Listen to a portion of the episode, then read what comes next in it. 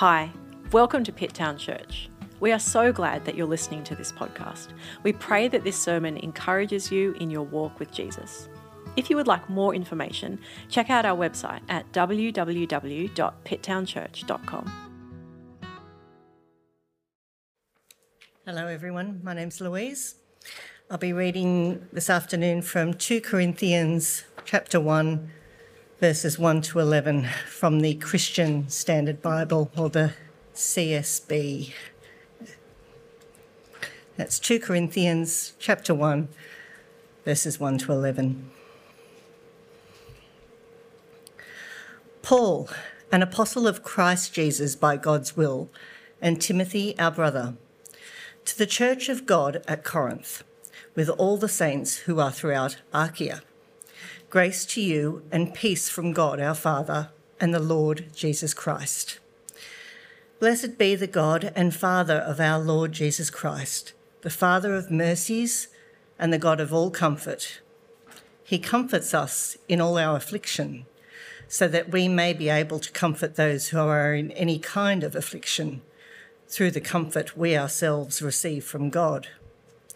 For just as the sufferings of Christ overflow to us, so also through Christ our comfort overflows. If we are afflicted, it is for your comfort and salvation. If we are comforted, it is for your comfort, which produces in you patient endurance of the same sufferings that we suffer. And our hope for you is firm, because we know that you, are, you share in the sufferings, so you will also share in the comfort. We don't want you to be unaware, brothers and sisters, of our affliction that took place in Asia. We were completely overwhelmed, beyond our strength, so that we even despaired of life itself. Indeed, we felt that we had received the sentence of death, so that we would not trust in ourselves, but in God who raises the dead.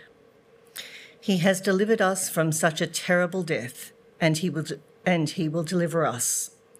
We have put our hope in him that he will deliver us again, while you join in helping us by your prayers. Then many will give thanks on our behalf for the gift that came to us through the prayers of many. Well, good afternoon, every person. It is great to see you all here this afternoon. Let's uh, let's pray together. Heavenly Father, we do thank you so much for your word. It is, uh, it is precious to us. In it, you describe and point to life, but uh, even more than that, it, through your word, you, you bring life. And so, Father, we do pray now that as we look at your word, that you would use it, through it, bring us life, that we would leave this place uh, strengthened and encouraged and more faithful. And Father, we pray that in Jesus' name. Amen. Well, all of us have had the experience where you've been sold something that didn't quite live up to the promise. You know, whether it's that you were you got the kind of burger that didn't look like it looked on the menu board, whether it's the car in the car yard, whether it's you hired a tradie to do a job at a certain speed for a certain cost and he just couldn't make it happen, whether it's a hotel or a holiday that didn't turn out the way that it was promised. Our lives are full of that kind of thing. Probably each one of us in this room have stories of being ripped off and cheated and not getting what we paid for. And no one likes it, right? No one likes being ripped off. No one likes being cheated and tricked and scammed by counterfeit, imitation, phony, cheap knockoffs. We want the genuine. We want the authentic. We want what's real. We don't want the imitation, the cheap. And, and we live in a culture of photoshopping and airbrushing and liposuction and Botox and lip fillers and filters and special effects and deep fakes. And it's hard to even ever know what's genuine, what's real. All we can say is that she probably d- doesn't look like that in real life. And that's all. We live in the world of the fake and the phony. And people, you know, who say one thing to you when you're in the room, to your face, but then when you're gone, they say different things. And you're not sure. Maybe you're not sure at all who is genuine, what relationships you have that are real, and what ones are just fake and phony and empty. We want the genuine, we want the authentic. And today we begin our new sermon series on the book of 2 Corinthians, and we're calling it Legit, Genuine. In the next eight weeks or so, we're going to look at what does God have to say about what is genuine in life. And we're going to look at things like genuine faithfulness, genuine ministry, genuine leadership, genuine freedom, genuine approval. That is, what is real? What is true? What's legit? And what is fake? Because, you know, different people have different ideas about what all those things are and, and how the world, how life works, and not all of them are true. And so, what we're going to do today is we're going to look at genuine comfort. All right, we live in a world that is hyper focused on being comfortable and avoiding pain, right? We live in the world of air cons and power windows and power steering and and TV that streams on my schedule and fast food and microwaves and home delivery and 5G comfort that's our world. But there's that kind of perhaps lurking dread, that kind of gnawing feeling that maybe striving for comfort and avoiding pain is not all there is to life. And maybe even that that's not actually even the path to true life at all. And so, what we're going to see today is genuine comfort. What is real? What is good? And if you were here last week, you might remember we saw Paul's surprising encouragement to the churches as he went back and visited them. And today, in this uh, passage here about genuine, legit comfort, I think it might be just as surprising. But what I hope is that we're going to see something very clarifying and very strengthening and purpose giving and I happen to think that verse 6 is one of those kind of life changing verses, but we'll come to that. So we're in 2 Corinthians chapter 1. What I want to do is before we jump in there, just to kind of zoom out a bit and, and talk about how did we get here.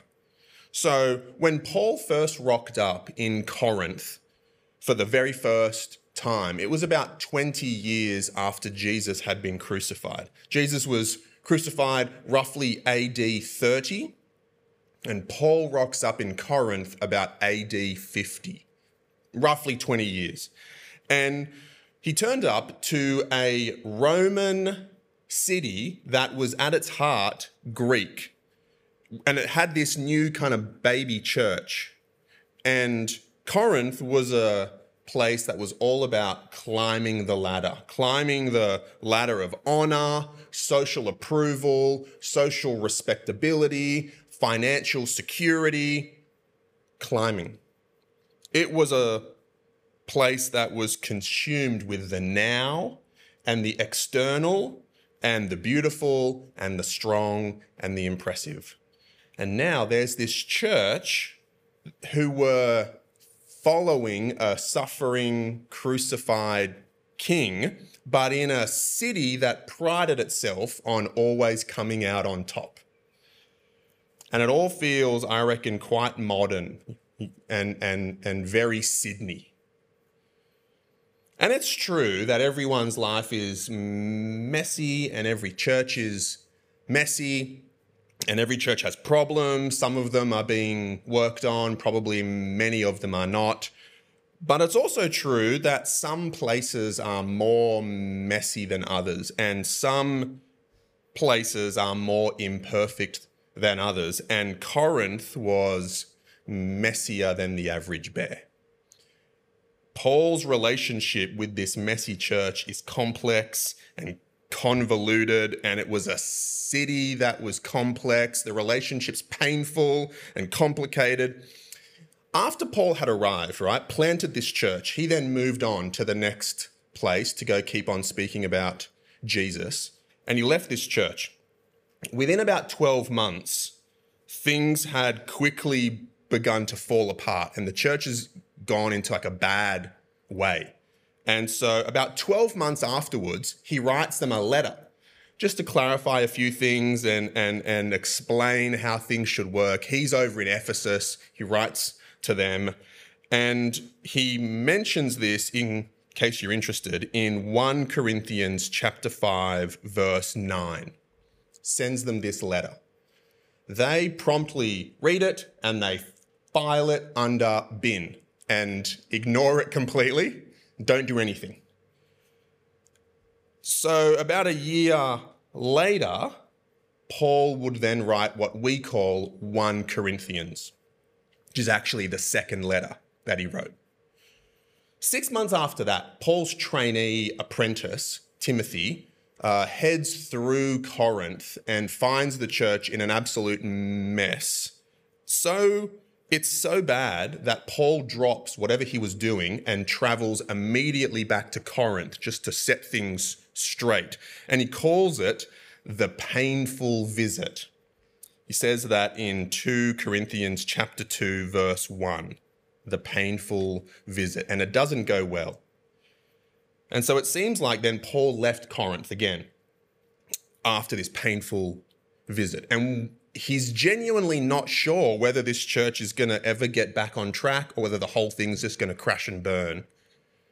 His relationship with this church is like shaky at best.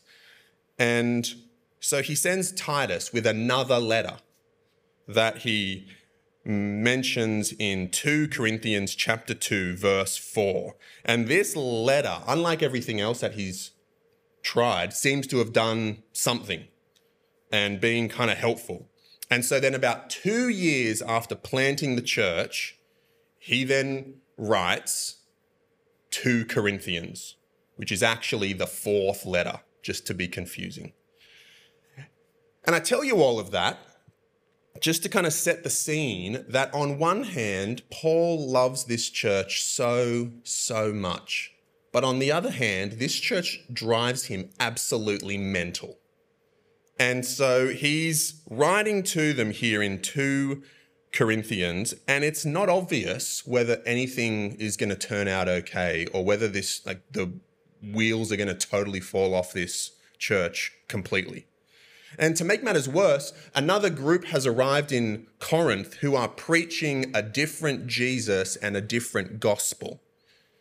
They turn up, they were very impressive, they were strong, they were triumphant, they were eloquent, they were impressive, they probably had nice teeth, they were beautiful, they were just impressive people. And they turn up, and the Corinthians could go either way. They might stick with Paul, unimpressive Paul, crucified king, or they may switch teams and join this other group that's peddling a much more Corinthian gospel.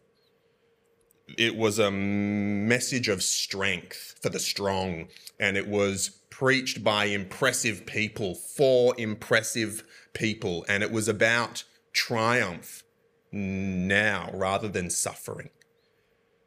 And so Paul writes to them, and he's desperately trying to persuade them not to pursue this flashy, glittery, shiny, but hollow new thing, and to actually stick with the Lord Jesus and to stick with Paul, that Jesus is genuine and that Paul is legit and that his ministry is genuine and that his way of life is genuine and that all of it, this is actually the genuine article. This is what life looks like when you follow the crucified king.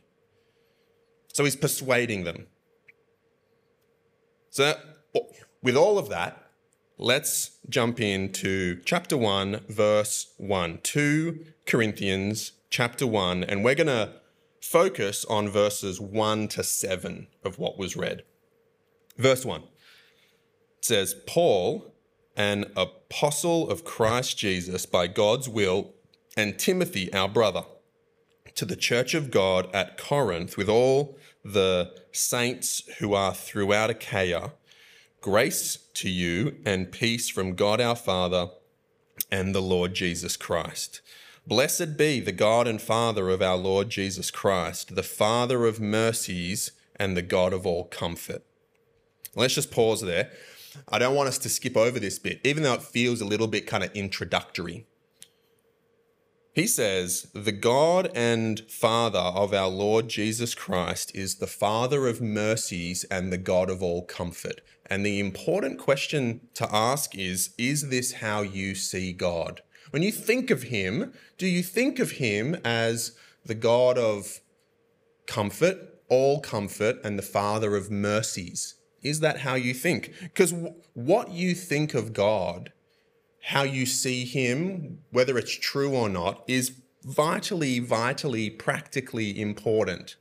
Right? Thinking about God isn't just, you know, fun for the theology nerds and the people who like reading books. It's actually about survival and about making it to the end. Because if it hasn't already in your life, the water will get very choppy between here and when you arrive at the harbor of being with Jesus in the new creation. Between here and there, it's choppy water. And there are a lot of people whose boats aren't as seaworthy as they sometimes might have thought that they were. Maybe you know people like this who started the journey with you, but for whatever reason have dropped off and sunk their boat. It's choppy water. And so Paul starts here because he knows that living a legit life starts with and is built on God Himself. So, what does this God do? This God of all comfort? Well, verse 4 says, He, God, comforts us in all our affliction so that we may be able to comfort those who are in any kind of affliction through the comfort we ourselves receive from God. For just as the sufferings of Christ overflow to us, so also through Christ our comfort overflows. Now, that all sounds kind of complicated when you first read it, hard to understand, but it's it's not as complicated as it sounds. I don't know about you, but for me, the word comfort is a warm, fuzzy word, right? It's it's pillows and blankets and soft furnishings and hot chocolate. It's warm. You know, it's it's someone who says, they're there, it's going to be okay, it's not as bad as it seems. It's comfort. But for Paul and for the rest of the New Testament. That's not what the word comfort means. It's a long way away from warm, fuzzy, inspirational internet memes. Right? When you hear comfort, don't think mummy wrapping you up in a warm blanket and stroking your hair and telling you how handsome you are and telling you that you're so beautiful and that those people who are being really mean to you don't know what they're missing out on. Don't think that. Nothing wrong with that, but that's just not what Paul means when he says comfort. Comfort's not that kind of tranquilizing sense of calm. It's an encouraging, it's a, it's a, it puts steel in your spine to be able to face the challenges and the tragedies of life with unbending resolve and with relentless assurance that God is good. That's what he means by comfort. And that matters because it clarifies what he's talking about here, right? So think think those kind of thoughts, right? Strengthening, encouraging. Think those thoughts and let's read verses 4 and 5 again. So God comforts us, He strengthens and encourages us in all our afflictions so that we may be able to strengthen and encourage those who are in any kind of affliction through the strength and encouragement we ourselves receive from God. For just as the sufferings of Christ overflow to us, so also through Christ our strength and encouragement overflows. See how it's like it feels different when you read it like that? Paul assumes here that normal Christian life is one of suffering and strengthening, that we would be encouraged so that we can be an encourager. Did you see in the middle of the verse the so that? Right? Why does God comfort you in your afflictions? Well, he says, He comforts us in all our affliction. Why? So that we may be able to comfort those who are in any kind of affliction through the comfort we ourselves receive. Right? This is the normal Christian life. We face troubles and afflictions and sufferings, and God strengthens us and encourages us so that we can strengthen and encourage others. And then it repeats. Which means that if you want to be useful in the kingdom, then welcome to the rest of your life suffering and strengthening. But then he continues in verse 6 and he says something, like I said, that I think is even more amazing. But you might just read over it and not notice it.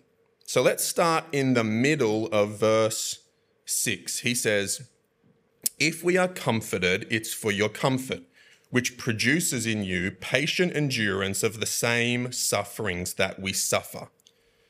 So far, nothing new. This is just what he already said in verses 3 to 5, right? It's just like a summary of that. If we're comforted, it's for your comfort. But at the beginning of verse 6, he says something new. He hasn't said this part yet. He says, If we are afflicted, it's for your comfort and salvation. Just think about that. That's new. It's not just that suffering happens and then God comforts you and strengthens you and encourages you so that we can then strengthen others. No, the affliction itself is for your comfort.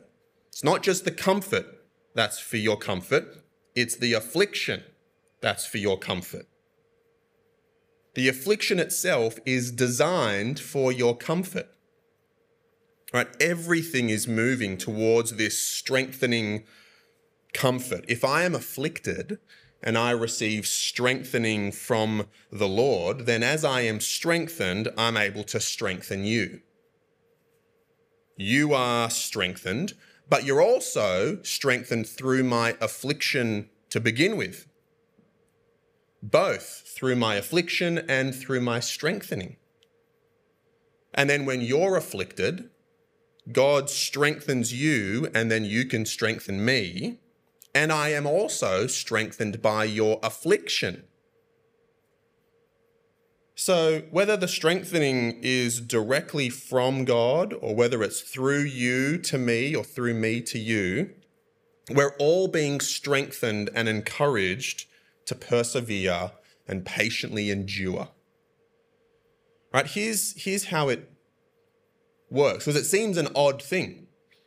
Let's imagine something happens to you. You get really sick, and you get sick and you suffer but you face that affliction with unbending resolve and with relentless assurance that God is good and Jesus is still king and you will praise him even in your pain. That strengthens and encourages me because it means that maybe I could do what you did when it's my turn. Maybe when it's my turn, I'll endure it like you did and I'm strengthened. You might say, it inspires me, it strengthens me to keep going. And then my suffering strengthens and inspires you to keep trusting Jesus and keep praising Him, even in your own pain and grief and suffering. Like Paul is unpacking and explaining this dynamic so that we know how life works, so that we know what God is doing in the world and in our lives. And it's it's so very, very helpful.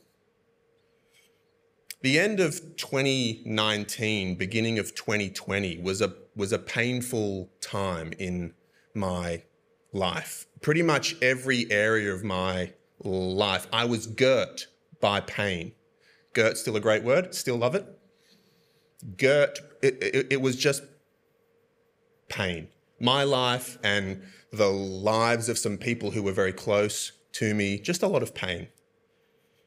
At the beginning of December 2019, my mum got very, very sick. And then January 20, 2020, she was dead. The funeral was January 28. It just so happened that I was rostered on to preach the Sunday after the funeral, a few days later. I could have swapped it out, someone else could have preached it, Trav could have preached it, someone else could have preached. But I just had like a conviction that I needed to prepare and preach that sermon. We had worked out what the preaching was going to be months earlier, the passages, who was doing it. My mum could have died anytime, but I was on the Sunday after the funeral. And it just so happened that the passage was about God's goodness and about how everything is plan A. God doesn't have a plan B because he doesn't need one. And that what we need to do is to stand firm in Jesus and trust his word. And so that's the sermon that I preached. And I meant every word of it with all my heart. And in that moment, my affliction served to strengthen and encourage others. And I mention all of that to you, not because it was particularly special, not because I'm special, but because it wasn't and I'm not. It's normal. It's normal and ordinary. That's how it always works. I struggle, suffer, and I'm strengthened, and you're strengthened.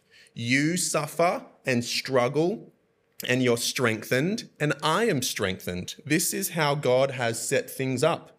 Verse 6 he says, If we are afflicted, it's for your comfort and salvation. If we're comforted, it's for your comfort, which produces in you patient endurance of the same sufferings that we suffer. It's for your comfort. Because, like we said last week, there are many people who when suffering hits their life, they lose their faith in God. They don't trust Him anymore. They ask, Why me? And their faith tumbles down like a house of cards because that's what it was the whole time. And they walk away. But how does God keep you Christian? Because He does. How does He do it? Well, here, Paul kind of pulls back the curtain a bit to show us a glimpse of how God does it.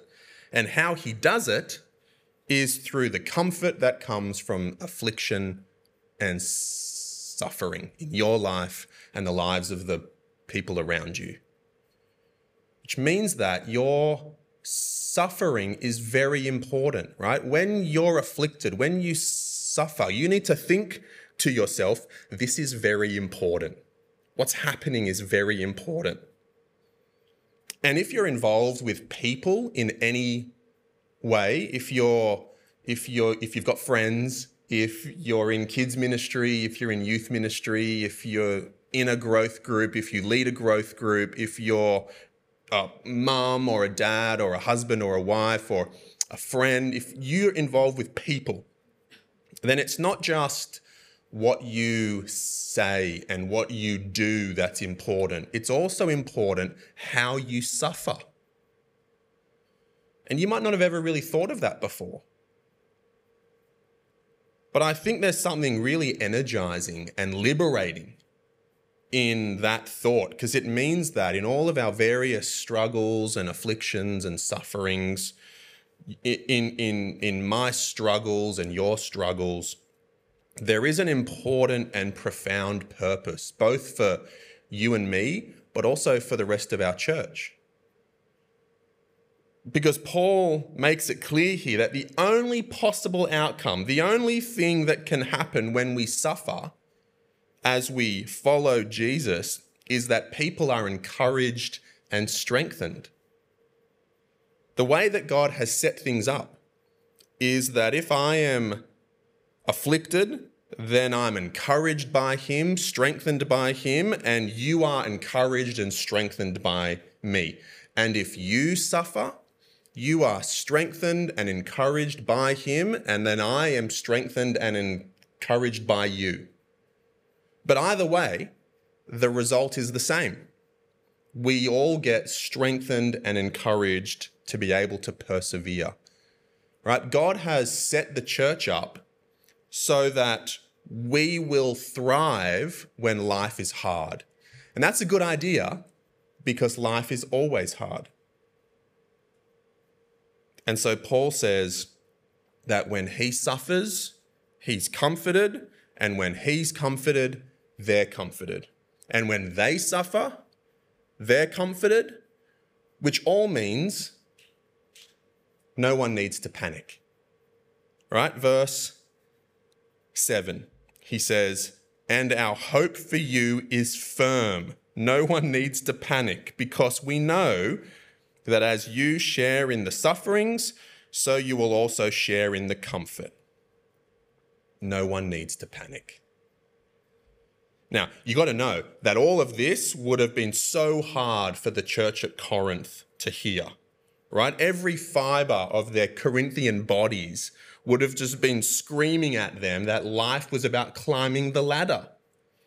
You know, displaying yourself for social approval and, and appreciation and, and respect and financial security and, and all those things. Like, again, imagine living in a world like that. That was all about ladders of approval and social respect and financial security. And instead of all that, Paul is desperately trying to persuade them to help them see that the church belongs to God and that the gospel needs to be not just believed in their heads, but also lived out in their lives. And so he's trying to persuade them that real life, genuine, legit life, isn't so much an upward march to recognition and appreciation and prestige but it's more like a downward slide along with each other through opposition and affliction into disgrace in the eyes of the world.